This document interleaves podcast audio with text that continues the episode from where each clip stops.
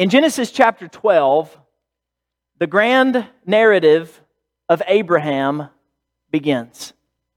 And it is a story with which many of us are familiar. If you know about Abraham, you know about Genesis chapter 12 when God seemingly speaks to him out of the blue and tells him to leave his homeland and go to a land that he would show him and makes a lot of big promises to Abraham. Among those, God says, I will make you, uh, uh from you, Abraham, a great nation. And through your family, through your descendants, all the families of earth will be blessed. He is the father of the faithful. And we learn in the New Testament, he is not just the father over the Hebrews or over Israel, over God's people in the Old Testament by our faith in Jesus Christ. He is also our father, uh, spiritually speaking. He is our spiritual ancestor. Through Christ, we've been brought into his family. And he was also, as we read in the book of Genesis, a man of great faith himself. When God told him to go, he didn't hesitate, he went. And when God in Genesis chapter 15 told him, as an old man, to look up into the sky and to try to number the stars, he says, This is how many offspring, this is how many descendants you will have. So shall your offspring be. He said elsewhere, Look at the sands of the seashore. And scripture tells us that as an old man with no children of his own, he believed God. And so this is a man who is not only the father of the faithful, the faithful, but also faithful, uh, a man of great, uh, impressive faith himself. But in Genesis chapter 16, we find what is, well, an unflattering story about Abraham in which he does not exhibit exceptional faith. Along with his wife, Sarah, and at this time they are in Scripture called Sarai and Abram, but I'll be using their more familiar names by which they go later in uh, the Scriptures. This story also involves someone else, someone I want us to focus our attention on this morning, and her name is Hagar. Scripture tells us in Genesis chapter 16, I hope you've uh, found that passage with me in your Bible. Genesis 16, verse 1, Scripture tells us three things that we need to know about Hagar if we are to understand her story and her role in Scripture. She is female, which should already be evident by my use of pronouns. She is Egyptian, and she is a servant. She's a woman, she's a foreigner, and she is of the servant class. So automatically we know that she occupies a lowly place in this culture. Uh, uh, uh, she has a humble status. In the first few verses of chapter 16, Hagar is given to Abraham by Sarah. Abraham and Sarah have been promised children, but those children or that child of promise has not yet come. And Sarah gets impatient with God, and so she says, Abraham, why don't you take my servant Hagar, and she can be a surrogate, is the word we would use today. We can have children through her because the promised offspring had not yet come. And this was a common practice, we know, in ancient Near Eastern cultures. And Hagar conceives. She becomes pregnant, and she begins to look down on her mistress, Sarah, because of Sarah's inability so far to bear children. And Sarah turns on her and she treats her harshly. So harshly, in fact, that Hagar runs away. And from this story, from these few verses, we could go in a lot of different directions with this sermon. We could talk about Sarah's lack of faith. We could talk about how she tried to take matters into her own hands. She tried to engineer this outcome apart from faith in God, who promised that Abraham and Sarah would have a child. We could talk about Abraham's lack of leadership in his own home. His passivity here about all these goings on between Sarah and Hagar is disconcerting. It's concerning for the, the father of the faithful, a great man of faith, to just sort of let this go on and, and slide into the background. But the one I want us to focus on today is the figure of Hagar. She is now pregnant. She is in the wilderness. She is alone. And it really is hard to imagine someone in a more vulnerable position than this. I mean, you would be hard pressed to depict somebody in a more precarious situation than the one in which Hagar finds herself. And your heart has to be pretty hard to not read this text and feel for her, to not feel some sympathy towards her in this extremely difficult position. And of course, there are Hagars in our world today. There are people in deep trouble. There are those who are forgotten. There are those who go unseen. Who are they? Maybe the refugee family escaping a war torn country. That persecuted Christian in China who every day is so hungry for the Word of God, he risks imprisonment to gather with fellow Christians to worship. The incarcerated teenager, the single black mother living in an inner city neighborhood, the unborn child she carries. We could go on.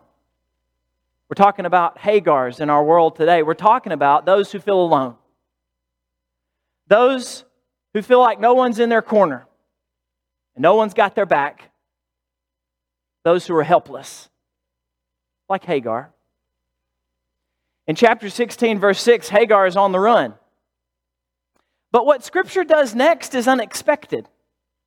We might think because we know the overall story, we might think that Scripture that the Bible would just leave things there with Hagar, would just let her run off and sort of forget about her because, you know, the story is really about Abraham and Sarah. But what Scripture does instead is the spotlight follows Hagar into the wilderness. And that's surprising because, as I just said, as we all know, this story is about Abraham. And we know that the child of promise does not come through Hagar, the servant, the, the foreign slave girl, but through Sarah.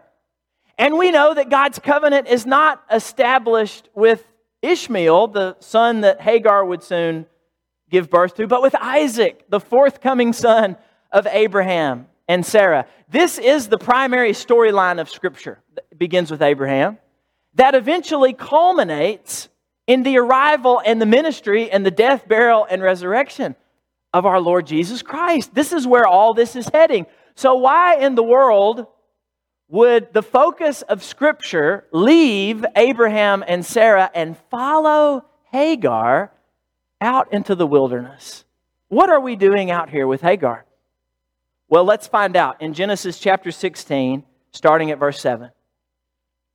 We read, the angel of the Lord found her by a spring of water in the wilderness, the spring on the way to Shur. So we know geographically now that Hagar is trying to go back to Egypt, trying to go back to her home country. But the angel of the Lord finds her, and verse 8, and he said, Hagar, servant of Sarai, or Sarah, the angel of the Lord speaks to the slave girl.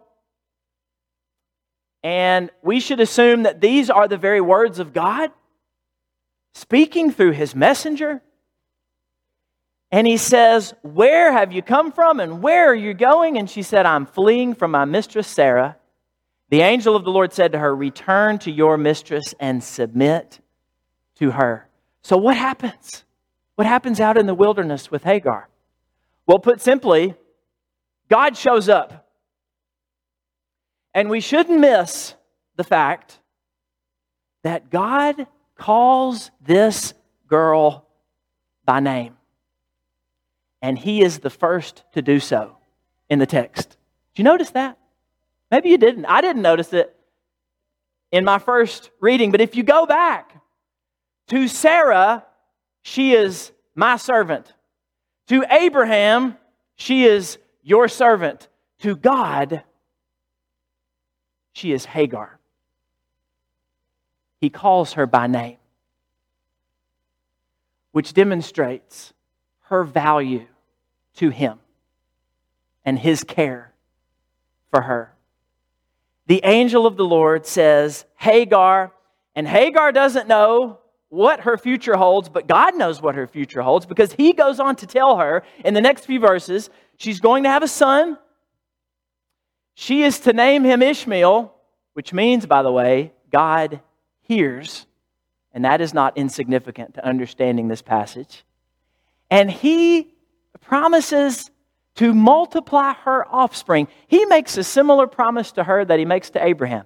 He, in a sense, brings her under this umbrella of promise of, a, uh, of uh, creating a great nation. He says she is to produce many offspring. He will multiply her offspring. And then in verse 13, she addresses the Lord with a special name. Genesis chapter 16, verse 13. She addresses the Lord with a name that only appears right here. It's the only occurrence in all the Bible of this name for God. She says, let me read verse 13. She called the name of the Lord who spoke to her, to her, You are a God of seeing. For she said, Truly, here I have seen him who looks after me. I have experienced the presence of the one who cares for me. You are a God of seeing. The Hebrew, El Roi, a God of seeing, or a God who sees me. Hagar has been abandoned. She's been betrayed. She's been cast off. She feels forgotten. She feels unseen. But she's not unseen by God. Because God, as she calls him, is El Roi, the God who sees. You see, Scripture follows Hagar into the wilderness because God has followed her there. God has gone out with her to that lonely place. No one else may see her, but He sees her. And by the way, He's not done seeing her because there is a sequel to this account in Genesis chapter 21 that would be worth you reading later on that we don't have time to get to this morning. But this is not even the end of Hagar's story and of her interaction with the God who sees. And God, God sees all the Hagars of the world. He does. He sees the ones who are marginalized, the ones who are oppressed, the ones who feel forgotten, the, one, the ones who Jesus calls the least of these in Matthew chapter 25. You see, he sees that unborn child that no one else sees in his mother's womb.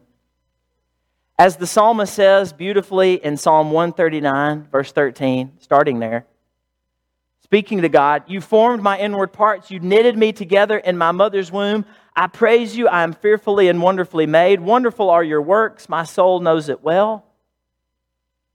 My frame was not hidden from you when I was being made in secret, intricately woven in the depths of the earth. You saw my unformed substance.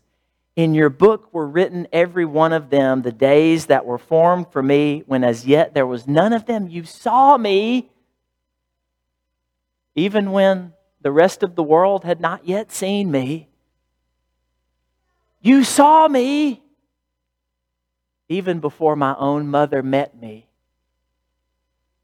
And God never stops seeing his beloved human creation.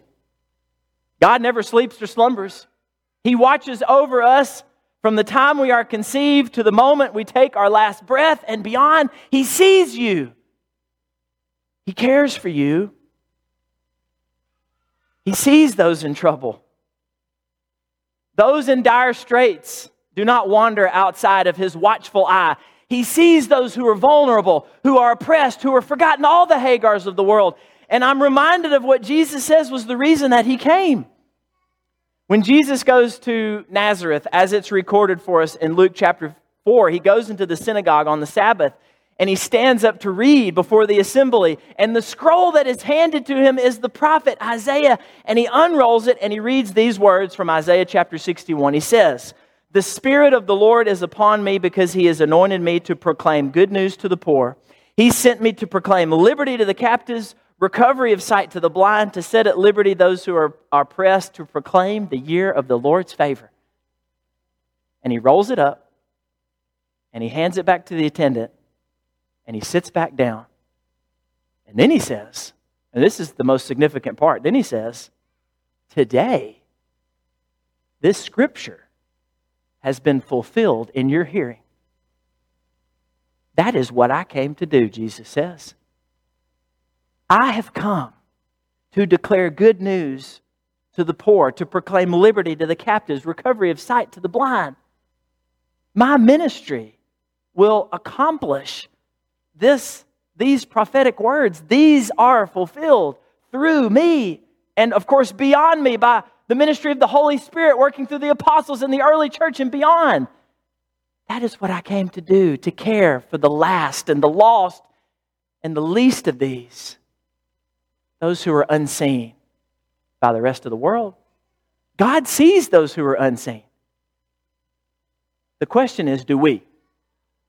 as God's people? Do we see them? You know, one of the deepest, earliest human desires is to be seen. If you have children, you know this to be the case because your kids are all the time saying, Hey, daddy, look, watch. Look at what I can do. Kids want to be seen, they, they want us to be impressed with them, and that doesn't quite go away when you grow up. So much of what we see on social media are, well, grown ups longing to be seen.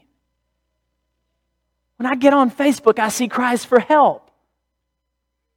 I see people who just need someone to know that they exist and that they haven't been forgotten. We don't have to look outside this community to find those who feel unseen. The drug addict, and of course, the household ravaged by opioid addiction, the elderly woman in the nursing home with very little family in the area, but because she's there and not here, it's sort of out of sight, out of mind, and we kind of forget that she's even still alive. The abuse victim, underprivileged children. I went to a funeral on Friday.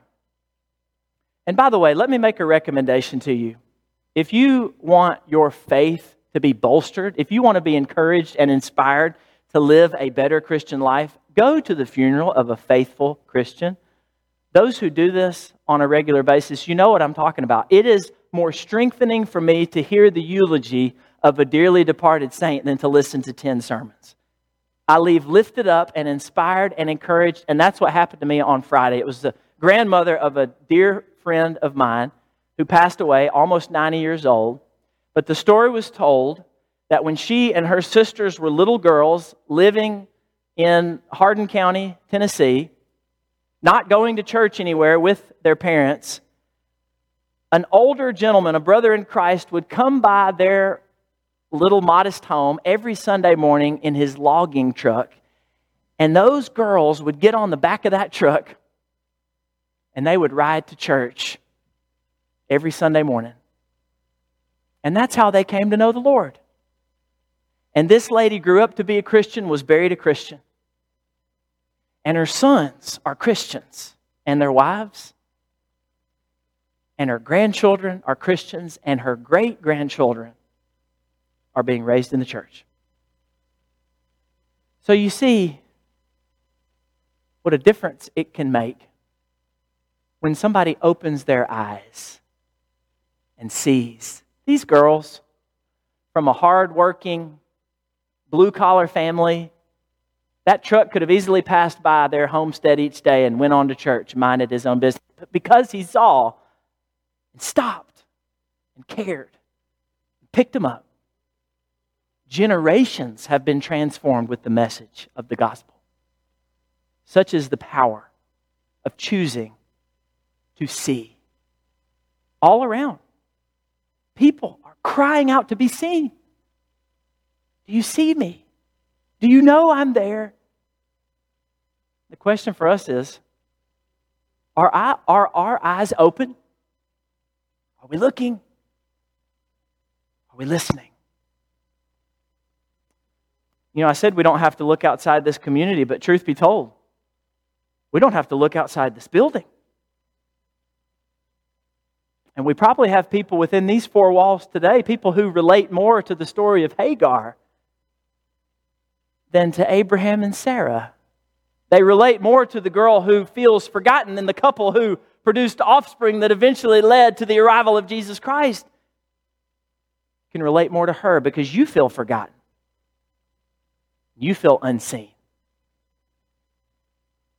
We probably could scarcely imagine the hurt and the pain that some of you have carried in your heart into this building this morning. And I want you to know if you are here with unseen hurt, with unseen burdens, I want you to know this God has followed you into your wilderness of despair and heartache. And He's with you there. And He sees you when no one else sees you. Because He is the God who sees as Hagar referred to him all those centuries ago. He is El Roi. You know, we've had a nationwide discussion in recent weeks and months about wearing masks. And good people fall down on different sides of this issue. Some believe we need to wear them all the time, others don't believe it's important It's been kind of a divisive issue. I will say it better not, we better not let it divide the body of Christ. We dare not let it do that. But I say this to say, before all this mask stuff, before coronavirus, a lot of us, well, we've been wearing masks to church for a long time, haven't we? We've been trying to hide the hurt and the heartache from our brothers and sisters. Not only from our brothers and sisters, but from God. You can't hide that from God. He sees through that. He sees through that veneer of happiness. He sees through to the hurt in your heart. You are always under his watchful eye. And he follows you and looks out for you as he followed Hagar in the Old Testament. And through his son, Jesus, he can bind up your wounds today. If only you would lay them before him. If only you would bring them to the foot of the cross. He can bring healing and wholeness to your heart and to your life. He can. And we can help you. And we can pray for you. We can pray with you. We can help lift up your burdens and, and lay them before the very throne of God. Or if you're not a Christian, if you're not a baptized believer, if you're not immersed, then you haven't received all of the blessings that come through faith in Jesus Christ. And I would urge you, I beg of you, take that step today. Do what Camden and Kaysen and Maggie and Jackson have all done in recent weeks. Come and confess the beautiful name of Christ and repent of your sins and be baptized so that those can be washed away and you'll come up a new creature. And God will ever be by your side into eternity. Would you do that this morning as we stand and sing?